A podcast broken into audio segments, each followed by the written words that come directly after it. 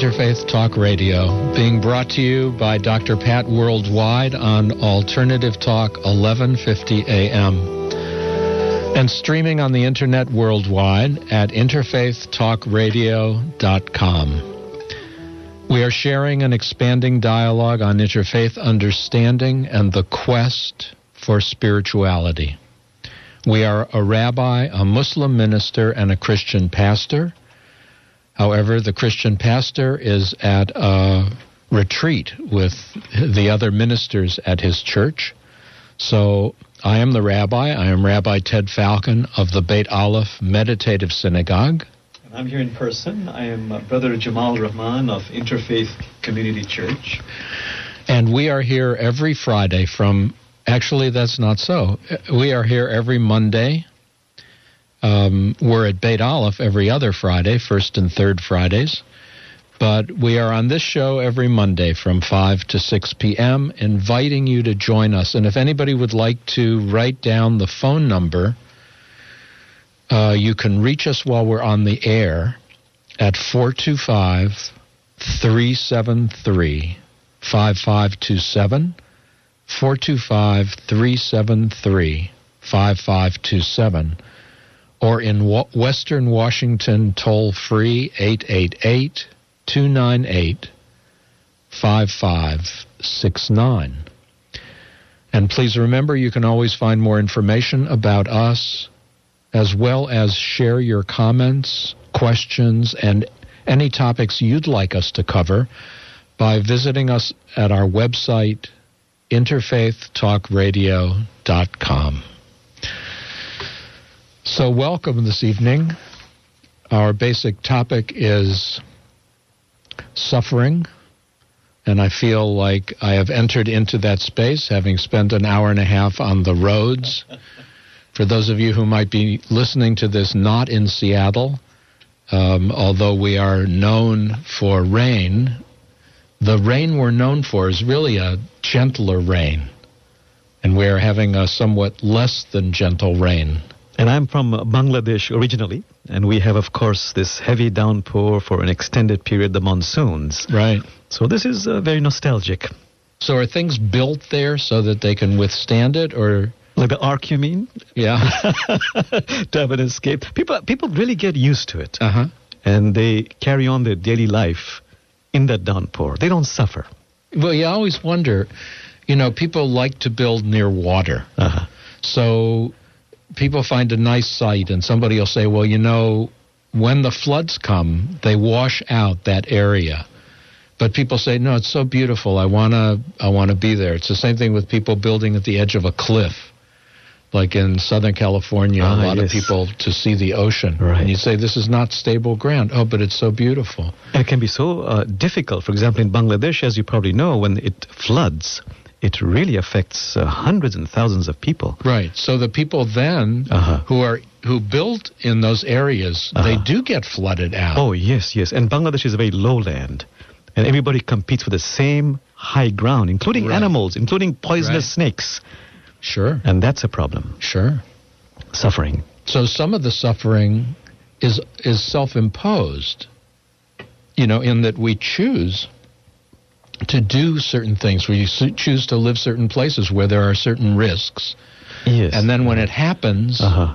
we go, why is this happening to me? Except that in Bangladesh, it's for reasons of poverty. Ah. They have no choice.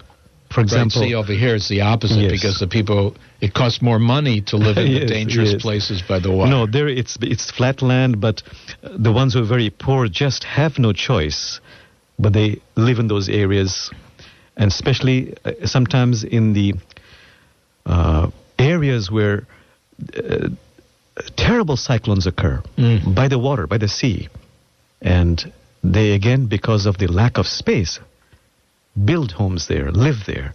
And of course, Bangladesh is the world's most congested country. Right. In terms of space. But you have often said that Bangladesh, in Bangladesh, people are essentially happy.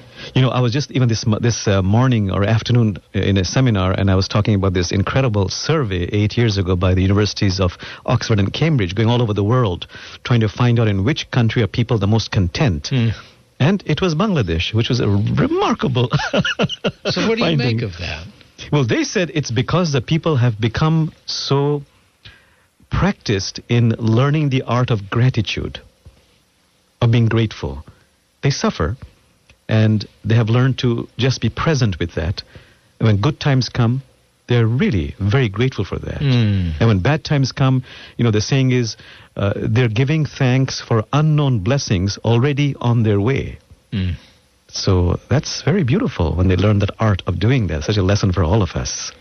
We rely so much on things, and we rely so much on conditions being favorable so we can feel good. Yes. And so when things go well in our lives, we're okay. When things don't go so well, then we're not okay, and then we suffer. And all spiritual traditions talk about a space of awareness mm-hmm. that's very much like the one you're describing, almost naturally occurring in the people in the country in which you were born. And that is there are going to be ups and downs. There are going to be times of destruction and there are going to be times of creation. And if one ties one state of being to those conditions, then one is condemned to sometimes being miserable and sometimes being okay. True. That is why we always stress so much, uh, Brother Ted, and we know we do that with Don all the time. This inner work is so critical. Like the Buddhists say, can you do the inner work so that you can be in the center of the wheel? Right. The wheel goes up, the wheel goes down. That's life. But if you're in the center of the wheel, as Buddhists would say, have a sense of equanimity. In Islam, you're in a state of surrender to God, something higher than personality. Then you'll have that sense of freedom. Now, it's interesting that you're talking about Buddhist tradition because um, in uh, Brother Don's absence, we have brought in a third party to our conversation. And we've got Sybil Lundy with us, who is a practicing and a teaching Buddhist. And perhaps, Jamal, you could introduce Sybil a little more fully. Yes, uh, I'm very proud to say that Sybil Lundy is a very uh, respected member of our congregation, Interfaith Community Church. She's a Zen Buddhist, and she's uh, been a past president of the Interfaith Council of the state of Washington for five years. Am I right? Right. And uh, she has been a practicing chaplain also for many years in Swedish, in St. Stephen's. She's, as I said, highly credentialed. She got her master's from Marylhurst in applying interfaith to chaplaincy work, if I remember. Mm-hmm. And currently, she's a counselor of bereavement in St. Francis. Mm-hmm. Welcome. Thank you. I'm just thrilled to be here. This is wonderful. Okay.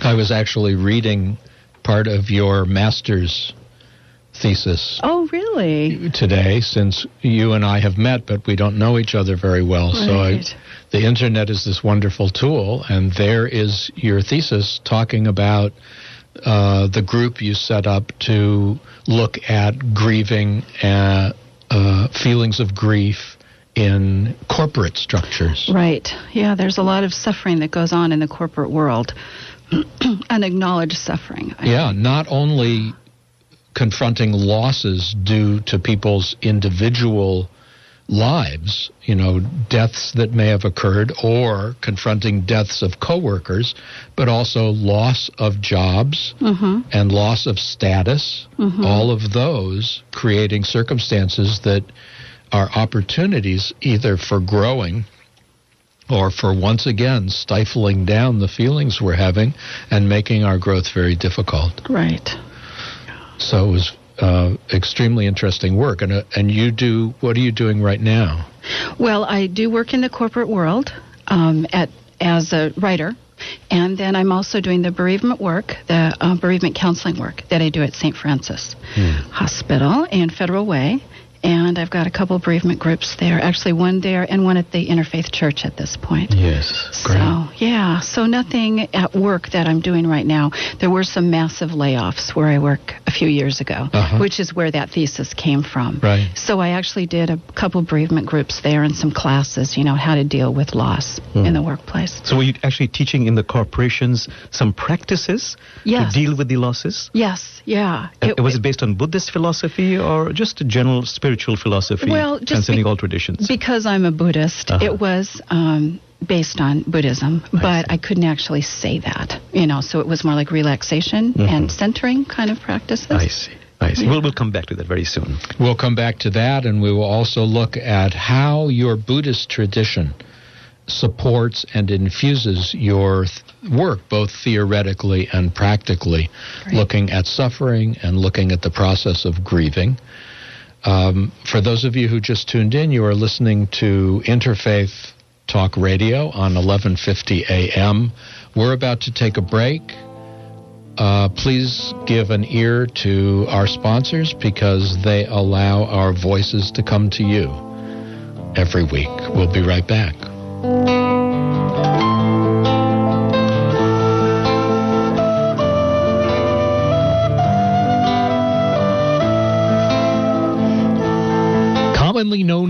Northwest Interfaith Community Outreach traces its history to the first anniversary of 9 11. Committed to promoting interfaith dialogue and understanding, its purpose is captured in its mission statement celebrating spirit through interfaith collaboration and compassionate works of justice in the world. For information on how to get involved, go to interfaithtalkradio.com and click on NICO. Hey, Julie, where have you been? Benny, I just returned from a fabulous seminar with Karen Ramsey, learning about how my relationship to money is holding me back from living the life I want. Well, I can't seem to save enough money to contribute to an IRA these days, but I think, you know, it's just too late to start now. Well, Benny, I see that you just bought yourself a latte this morning. And how many times a day do you do that? Uh, well, I'd say like two or three times a day, but I mean, seriously, what's your point, Julie?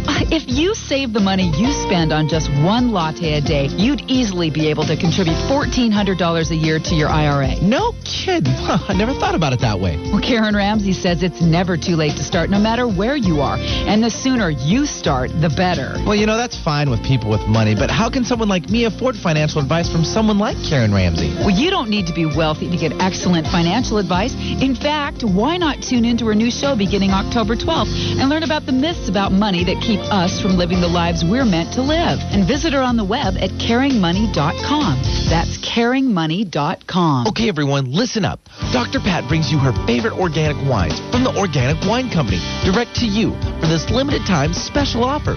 Would you like to enjoy the luscious taste of natural grapes grown with love for the land and tantalizing your taste buds at the same time? Well, Dr. Pat has selected three of her favorite wines for only $49, a 40% savings. Visit www.thedrpatshow.com and click on Dr. Pat's picks for this special offer. Or you can call 1 888 326 9463. You don't have to be a monk living in a monastery and meditating daily to understand that you are truly a divine spiritual being. Be one of the first to experience this breakthrough workshop with Dr. Pat Baccili. Street Smart Spirituality, the three secrets to living life full out. Join our very own Dr. Pat on November 11th or November 12th at The Gathering in the Lynnwood Convention Center as she joins Dan Millman and others for this transformative weekend. Dr. Pat will introduce you to the power of busting through the crust and the importance of being direct and clear. Street Smart, when you're connecting to the energy of the universe. Are you ready to live life full out? Well, then this workshop is for you. Select this as one of your five workshops when you sign up for this weekend. Visit www.thegathering.cc or call 206 255 2500 to register now. That's www.thegathering.cc or call 206 255 2500. Lewis and Clark would be proud. We're exploring new territory on the air every day, right here on Alternative Talk, 1150 AM.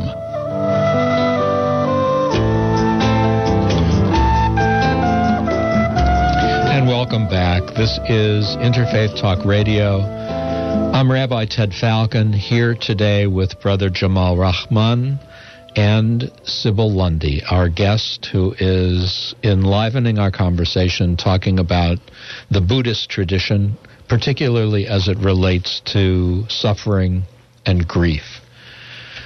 And before we continue our conversation, I would like to share a few words about Beit Aleph Meditative Synagogue, where authentic spiritual traditions support a universal spiritual awareness.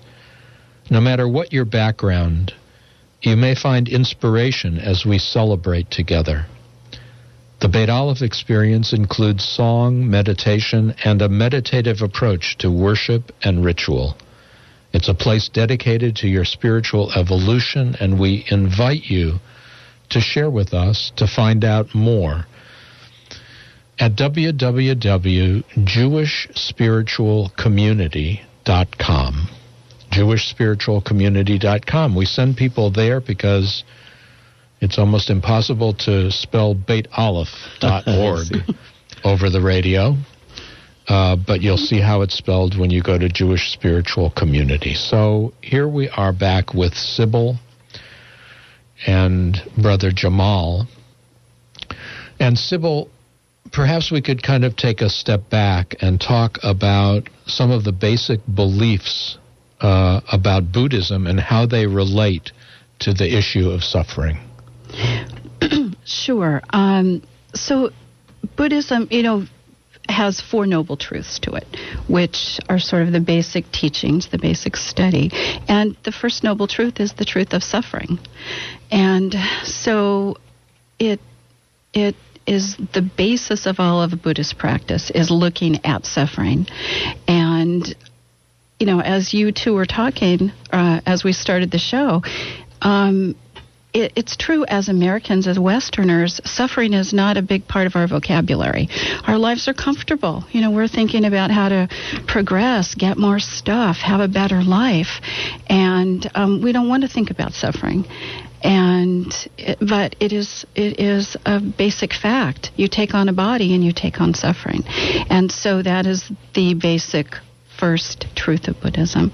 Uh, the second. Uh, so suffering is not something to be resisted. No. And it's not something to be denied. No. But it is. It's to be expected. Right. It is simply part of the human condition. Yes.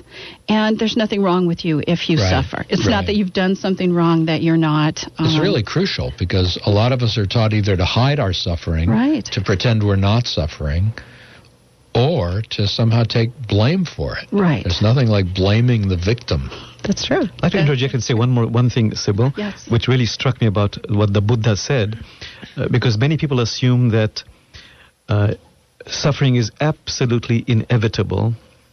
And Buddha, in a sense, said, uh, yes, you know, there is going to be suffering, but the universe does not want us to suffer. We suffer because we lack some development. Right. That I think that's an important point, and that's why uh, I think a lot of people who don't know a lot about Buddhism think, well, it's sort of a downer philosophy. It's about suffering, right? Well, it, I think the idea is more when you're suffering, suffer.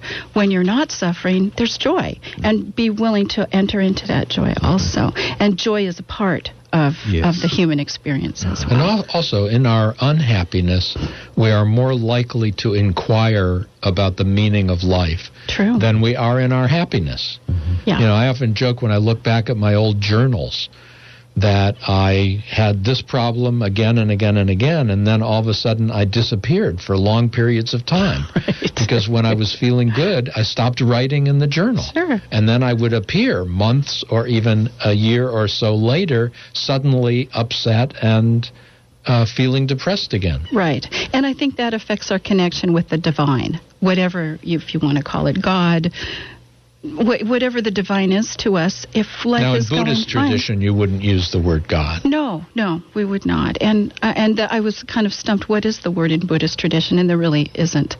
You know, it's more equanimity. I think Mm-hmm. if our equanimity is upset, Right. um, but that is what encourages us to go to something bigger than us. Is Right. when things are not going well. But by the same token, I also want to say uh, the insight in Buddhism, as also in uh, Islamic spirituality, in Judaism, all the other traditions traditions, the insight is that it, it doesn't mean that you run towards suffering because it has uh, wonderful lessons. Just don't run away from it. Right.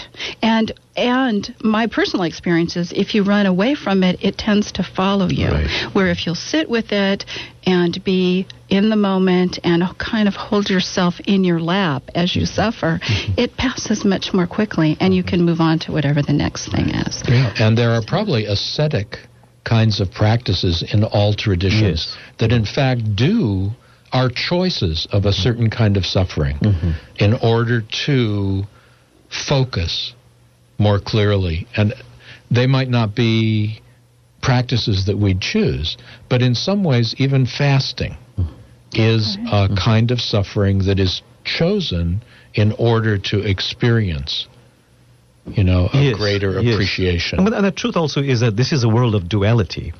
Right. And, you know, as my, my favorite sage, uh, the 13th century Rumi says, you know, God turns you from one feeling to another, so you might have two wings to fly, not one. So, in, in that sense, it is inevitable. I will really experience the, the fullness of joy uh, if I also allow myself to experience the fullness of suffering. Right. Right. Exactly. Well, it's interesting too. You know, you're talking about the suffering as part of the the path, as part of the tradition. One of the things that Zen Buddhists, um, you know, are always thinking about is when you're sitting on a cushion. You know, there are some real painful moments. You know, your knees hurt, your back hurts. You are. Um, you know, at a sesshin, you could be sitting for five or six days in a row, 10 hours a day. But that pain really does help, or discomfort, it's not always pain, but the discomfort helps you focus your mind. And it is one of the ways that we focus is to come back to the breath and relax into whatever's happening. Right. And it's the practice there that then you can take into your life. Right. So, So- so far we've dealt with the first of four noble truths. That was an important one, very important Yes, one, yes. and that is the basis Yes. of the truth Yes. of suffering. And then the second one is um, that. Oh, let me check here. The um, the origin of suffering. So, what causes suffering? And that is that we are. It's our attachment. And as you were talking about the people in Bangladesh, they are not attached to the weather conditions. They're not attached to some of the things we are attached to as Westerners. They have a lot of surrender that happens in their lives. And it's that attachment that keeps us stuck and keeps us suffering. There's something that uh, we talk a lot on this um, show that we get stuck and attached to form Mm-hmm. rather than essence. And of course, as you as you have been hinting, if we get attached to form, then of course we know that form is impermanent. Exactly. And when that changes, then we suffer. Right. And we suffer deeply. Yes. Yeah. And uh, so then the third one is that there is a little more hopeful, that there actually can be a cessation of suffering. There are ways to alleviate suffering as we are go through our lives. And then the fourth one is the eightfold noble path that the Buddha came up with as the practice. There are eight different um, areas of mind training and that, that you know you can follow. And if you follow this path, you will suffer less in life. So the eightfold noble path is the fourth is noble the four, truth. fourth noble truth. Yeah. So Because I'm keeping track of these. so- Yes, yes. Do you remember, uh, Brother Ted, uh, when we were having a, a TV interview, me, you, and Rodney Romney, and a question was asked, besides your own religion, Yes. if you had a choice, Yes. which is the other religion you would really say you Right. are very fond of? Right. And amazingly, each one of us said Buddhism. Right. Really? It's true. Yeah. Well, and what I really like about Buddhism is you can be a Buddhist Mm-hmm. and any other tradition that you choose. You know, there is no prohibition of, you know, this is the one path, there's only one way to go. Often, at least in my experience, both personally as well as uh, watching others, often we awaken to the depths, the deeper aspects of our own tradition through another.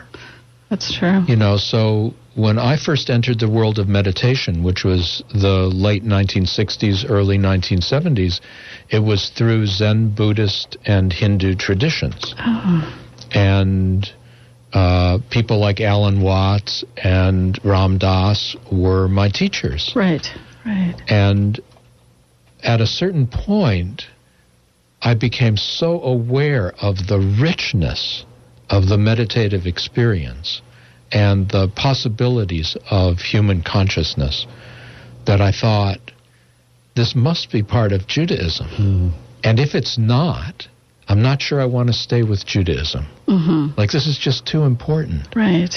And of course, as I looked into Jewish tradition in, uh, w- and asked questions that I'd never asked before, even though I was already a rabbi, um, I found texts that I didn't know existed Mm.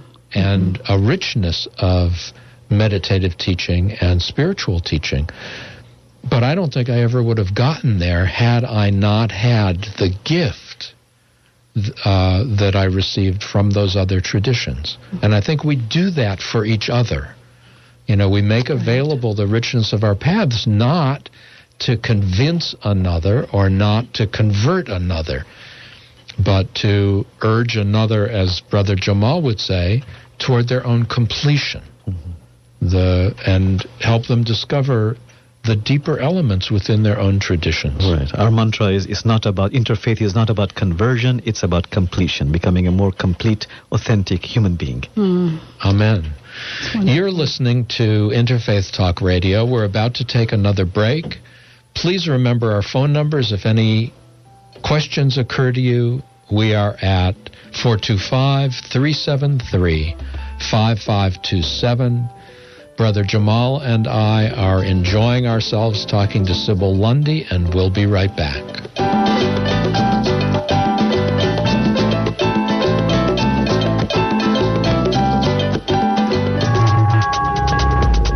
The Rocky Mountain Mystery School is here to open the doors for all who seek greater empowerment and meaning in life. It holds and teaches the keys to hidden knowledge, wisdom, and tools of power of the ages. We offer ancient teachings for modern times to all true seekers and will be in Seattle November the 8th through the 12th to bring these tools to you.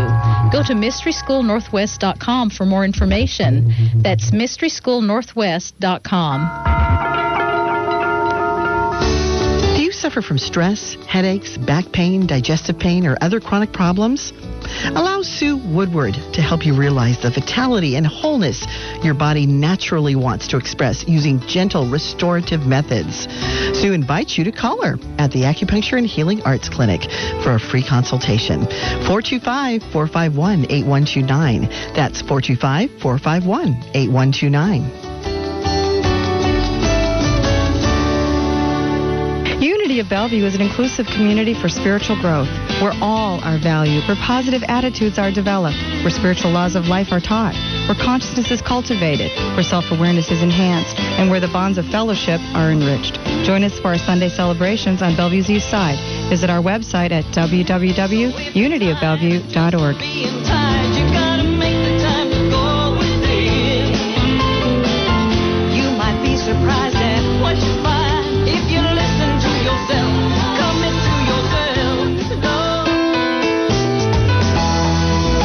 Many people who come to a Unity Church feel like they've come home.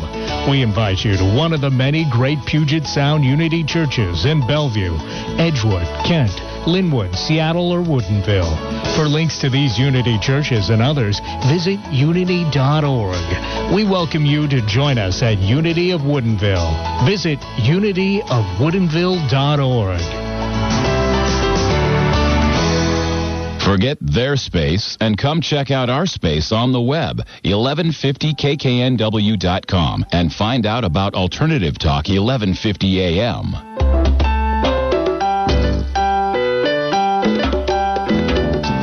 And this is Rabbi Ted Falcon with you on Interfaith Talk Radio. Uh, sitting with Brother Jamal Rahman. Pastor Don Mackenzie is on retreat with his co ministers this week. Brother Jamal and I are sitting with Sybil Lundy talking about how Buddhist tradition infuses her work with uh, helping people deal with grief. So we talked about the Four Noble Truths, and you hinted at the Eightfold Noble Path. Right. Um, and I can just go through that very quickly. It's about living right. Yes. Basically, it is um, right view, so how you perceive what's going on. And all of these, of course, are to alleviate suffering.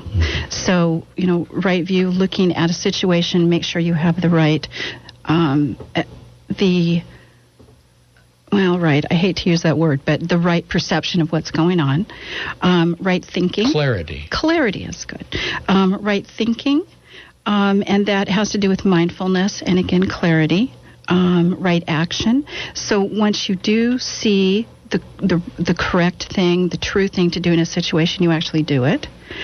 Um, right mindfulness, and mindfulness has a lot to do with meditation practice. Is returning to the present moment, right where we are, the state that we're in. Right. A lot So- of people, a lot of people get confused about meditation. So they'll will will sit, will be silent, and they'll say, "I can't meditate." And I'll say, "Well, what happens?" And they'll say, "Well, I sit, and all of a sudden, I'm aware that I'm talking to myself in my mind, and I'm just, I can't get." And I say to them, "Ah, you're meditating." Yes, I've actually heard people say, okay, we're going to meditate, we're going to stop our thoughts. Well- There's no way to stop your thoughts. Right. And if you try, they come Right, faster. right. So, yeah, and so it's just coming back, coming back right to where we are.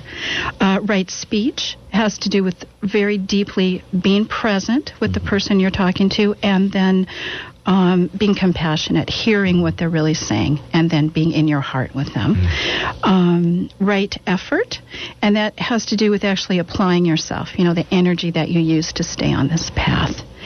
Um, right concentration, again, is mindfulness and doing that mindfulness practice and actually doing it. And then the, the eighth one is right livelihood. So not making your living by causing suffering to animals or humans or That's great. Beautiful. It's a great segue for me to talk a little bit about sponsorship. Great. Right livelihood. Perhaps some people would like to share their right livelihood by uh, helping to support this show for uh, being on the air. We actually are just looking for one more sponsor for this next segment of our experience on the air. We invite those of you who are listening who who might think you'd benefit from having your services promoted on this show because you get a sense that there people who are listening, the people who are sharing this are very much like you and would be interested in the kinds of things you offer. And you can be on this show with us, and you can be on the website with us. So the best way to get in touch with us is at interfaithtalkradio.com. Beautiful. You know, Sybil, I was, um, uh, of course, very fascinated by the Eightfold uh, Path. Mhm. And uh, in my study of Buddhism, what has really um, splashed in my chest is also a right community, which Mhm. it is said is so important that it comes in a separate category. Yes. Yeah. And I love the Buddha's words when he says that find friends who love the truth. yes. And this, more than anything else, uh, is really going to determine the the fiber of your being and the pace of your enlightenment. hmm Well, those are the three jewels that you're talking about the Buddha, the Dharma, which is the path through life, and the Sangha, which is the community of people that you practice with. Yes. And yeah, there's no better way, I think, to kind of get the rough edges um, worked off of yourself than being in community and actually going through hard things with a group of people, you know, and coming to joy on the other side of it. Relationship Yes. sometimes appears as the yoga of the West. Mm-hmm. Mm-hmm. You know, the place where we discover union is in a context in which the barriers to that union are brought out most sharply. Right. It's like you want to know what your difficulties are, get into a relationship. Yep. Get into a community. Yes. People think you get into a community and everything goes sweetly and everything goes well. But community is for a kind of awakening. And through that awakening, a joy is experienced, which is just beyond words. And how powerful and how beautiful to have uh, what the Buddha has said and all the other traditions say, uh, to really have authentic community. Yes. I mean, it's wonderful to be compassionate with everybody. But when it comes to what uh, you know Muslims call your circle of love, to really be discerning and really have members of your family or members of, from your um, friend circle but those who really love the truth and be an authentic community. And of course, you, you as you said, Brother Ted, you grow from that uh, deeply, fully. And essentially, in Sufism, we say you're coming out of the circle of time and entering the circle of love. Oh, I had a yeah. I was just going to say, this is one of our intentions as our own little interfaith group where Pastor Don and Brother Jamal and I have been meeting now over the past five years. That's right. Yes. Um, doing spiritual direction with each other, kind of encountering some of the difficulties. I mean, at least Don and I have difficulties. Jamal. Uh, uh, yes, yes. I'm always levitating all the time. that, Anyhow, but- yes. you know, and really enjoying Uh-huh. each other's company and learning in that context of community. right, right. It's the only way, really, as as we have discussed, interfaith, uh, among other things, besides being involved in communal uh, effort of the hands in service, is also really about getting to know one another in a very heartfelt, personal way, without any agenda. That to us seems to be the key. Right. Well, and it's easy to, excuse me, to read about it, to talk about it, but to actually do it, to actually have that direct experience of being with other people and trying to solve a problem or This is really one of the incredible things that I've discovered over the years in working with people who are in bereavement, uh, and working with people who are undergoing a grief experience, because it's right there. yes. and it can be incredibly heavy. It can sometimes feel heavier than a person can bear. But in that moment is such possibility for transcendence and for healing and for the recognition of wholeness. And I wonder if you could talk a little bit about how your uh, Buddhist focus helps in the process of grieving and healing. Yes. Um, well, I think mindfulness, you know, which is a very basic Buddhist practice, is about being with what's happening. And one thing I do see with people who are grieving, and I've experienced this myself, is that it's very painful. There are waves of grief. We mm-hmm. talk about the waves of grief that come. You know, you some some moment or experience just causes tremendous pain, and then for a day or so later, you're afraid another wave is going to come. Right. So, so we, I try to teach the people that I work with to be in the moment of not grieving as well, Right. and not to. And so that's the the direct experience idea. Instead of piling these thoughts on top of dreading and it was so awful and it's going to happen again, just let that go. Right. You know, just let it. Yeah, in the Jewish experience, there are stages of grief that a family goes through. So the mourners traditionally will sit at home for a week, the first week after the burial, mm-hmm. and they'll be visited. And friends and neighbors will come in, mm-hmm. they'll bring food, and they will be present. And one of the rules traditionally is you don't you don't speak until the mourner speaks. Okay. And the purpose of that was you wait to see what what frame, what space the mourner is in at that moment. So you don't push somebody mm-hmm. into either just talking about the weather or going into a grief work. You wait and see, and wherever the person is, whatever the, per- the individual wants to talk about, your job is to be a container for that and to mm-hmm. meet mm-hmm. that person on that level. Mm-hmm. And one of the fascinating things, and I'm sure everyone who has this experience knows it, is that you'll go through a, a moment of intense, you know, with intensity of grief and tears and sorrow and sadness, and then all of a sudden everybody will be laughing together. Right, right. And they're both fine. true. They're both absolutely true. One does not deny the other. Um, and that that needs to be supported.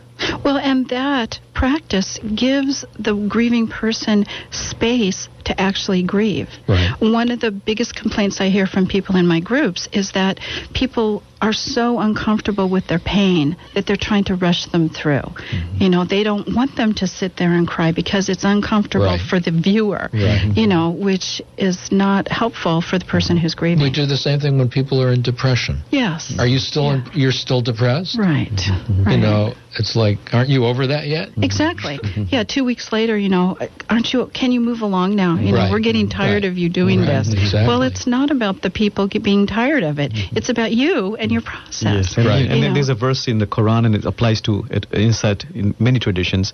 The word "little by little," to do this work little by little, Mm-hmm. of really owning your pain, your sadness, your suffering. In this case, depression. Right. And if you do it little by little, it leads to a quantum jump, Yes. and back again to little by little. The problem is we all want that quantum jump, but not that little by little. So really, to support that little by little work of, in a sense, kissing your pain Right. and seeing it transform into a prince or princess, as they say. Right. And the grief work is, uh, in a way, it's never finished.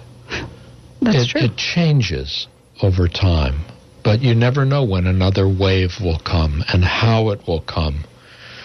And I think what you're talking about, Sybil, is being present for the whatever form it manifests in, Mhm. and not thinking that okay, now I'm done. Right. Right. Well, and and not shutting yourself off to that you don't want to forget the person that died. You know, I, that is not the purpose of grieving, you know, that you just forget it and go on. It's just that your relationship with that person has changed. And it's getting used to that and making peace with that and still staying open to it. Yeah. So, yeah. I'd love to ask you, maybe now or this next segment, uh, what has drawn you to this work of bereavement? Maybe after this Okay. uh, particular segment. Sure. Well, but now we, we still have two minutes. Oh, we have two- oh, two minutes, yeah. So, Okay, what, what, has pro- what, what is I'll your start. story that has drawn you to bereavement Well, work? I had a period in my life where almost my entire family died within three years. So both my parents, my brother, grandmothers, grandfathers, aunts, uncles, almost everyone, for some reason, died. And I was about 35 at the time. It left myself and my two sisters just alone in the world. And two of us had just gotten divorced through this whole process. And at the time, I knew nothing about grieving. Hmm. I knew nothing about bereavement. And I decided I was just going to run off and start a new life and just forget about it all. And I never did my grief work until about five years later. I couldn't stop crying. It mm-hmm. just all kept coming up, and I finally went to a counselor, went to a doctor, said, What is going on? and learned about, first of all, my own pain and my own grief and going through that. And there's a whole world of bereavement theory, bereavement counselors, techniques. There's a grief cycle that people go through. Right. Thank you for sharing your interesting. personal story. Some of your some of your experience sounds very much like Brother Jamal's. Yes, And perhaps yes. you'll share that when we return. Thank you. We're taking our last break on this evening's show. And again, please honor that which is offered through our sponsors. This is Interfaith Talk Radio, and we'll be right back.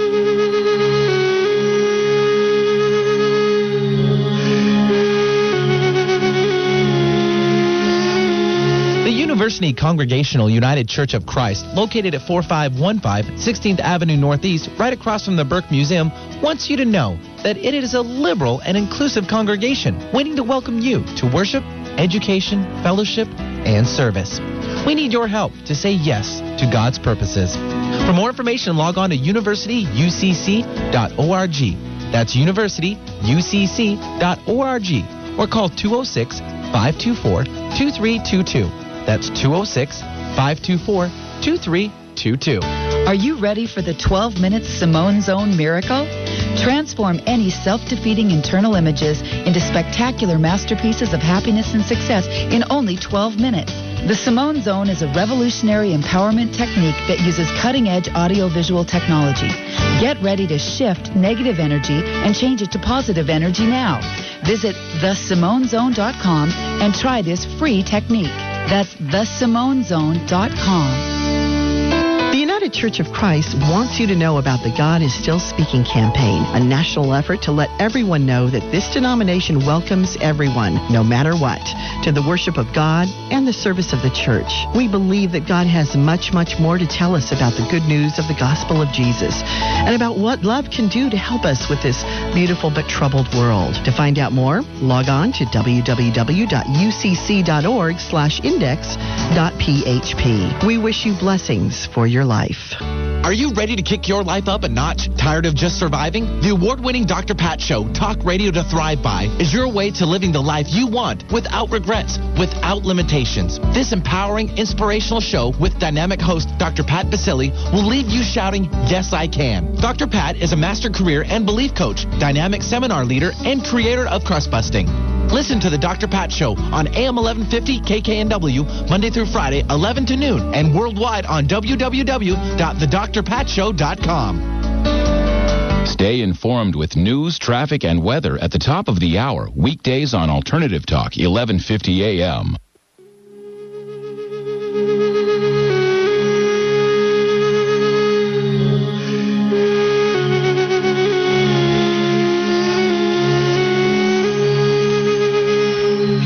And welcome back to Interfaith Talk Radio. We're talking today with Sybil Lundy, uh, who is talking about Buddhist practices specifically relating to issues of grieving. Brother Jamal Rahman of the Interfaith Community Church, and I am Rabbi Ted Falcon of Bet Alef Meditative Synagogue. Pastor Don Mackenzie is at a retreat with his other uh, clergy at his church this week. Before we continue with our conversation, I would like to uh, let all of you who are listening know that you will have two opportunities to join us for uh, live doing this show with an audience uh, present on November 27th. November 27th, we're go- going to do two shows at the United Church of Christ, United Congregational, uh, University Congregational United Church of Christ in the University District. Uh, information will be on our website, interfaithtalkradio.com. The first show we'll be doing will be taped at 3:30 in the afternoon, and then we will all be live together at five o'clock. So rather than taking phone calls on both of those shows, the audience members can participate in asking questions, and we're really looking forward yes, to yes. being there with live people. Like we did in Indralaya, we had a live audience in did. in Orcas. Island. That was great fun. I remember. all of us, uh, Pastor Don and Brother Jamal and I, are used to speaking to people rather than to microphones. Although this, uh, you know, microphones don't talk back, so I guess there are certain advantages. So, uh, at the end of the last segment of the show, Sybil was talking about some of the events in her life which opened up for her kind of like an invitation to explore the deeper aspects of the world of grief and of the healing of the management of grief and the healing of grief. And I had mentioned that Brother Jamal's experience was not totally different. Yes, it is ve- very similar actually, and- and just in a different context, um, which really shows the similarities. Islam means to surrender to God, Right. but the Quran suggests that we really don't quite understand that until uh, at least one of two veils break the veils of health or wealth. In this case, in my particular case, uh, my mother died in 1991. In the space of 20 days, my father also died. it was a very big shock and a lot of bereavement. But my point here is that at that time, at a heartfelt level, I began to ask uh, those questions. Why me? What is happening? And I need help. And uh, from a Muslim perspective, that's when you really begin the process of surrendering. I need help, but from something and somebody higher than human personality or human institutions. That's when you become sort of the beginning of being a seeker on the road of surrendering. Right. I wanted to ask you a question on that note, uh, Sybil. Sure. Uh, you were born a Christian, a Lutheran, if I understand. Yes, that's true. And what drew you and led you to the path of Zen Buddhism? Well, um, I I was a fairly I was raised in a Lutheran church and was a fairly devout you know, for a young person, a fairly devout Lutheran. But I think um, there wasn't a mystical connection that I knew about. It was, you know, going to church and memorizing things, but I never had a direct connection with God that I remembered. And I sort of lost interest in it. And when I went to college, I started studying Hindu meditation and got that direct hit of the divine, which was really what I was missing. And so I did some, I learned about Hindu meditation, and um, it was just through a teacher that was a teacher of a friend of, uh, of mine that was a Zen teacher that I just was really. I felt that that was really the path that I needed to study. That I just really drew me in all of the the simplicity. I think because I was raised in the Lutheran Church, which is very simple, um, direct form, you know, Scandinavian Christianity. The sa- the a, a lot of Lutheran churches look a lot like a Zendo, you know, with the wood and the real clean lines. And so I was drawn to that, but also um, the pos- actual possibility of enlightenment. You know, Zen um, when Zen students go to a Zen, uh, to a session, you know, they, they go with the expectation of being enlightened that weekend or that week.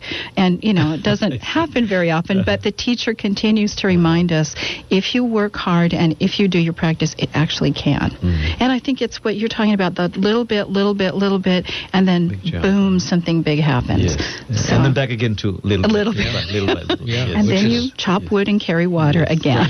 I remember one of the Zen teachings that impacted me, just kind of cut through everything, was the image. Uh, it was called "On Having No Head," I love that book. and there was something that happened to me in the Yes. middle of encountering that when I realized, in a way, way beyond what words can express, the no-headedness.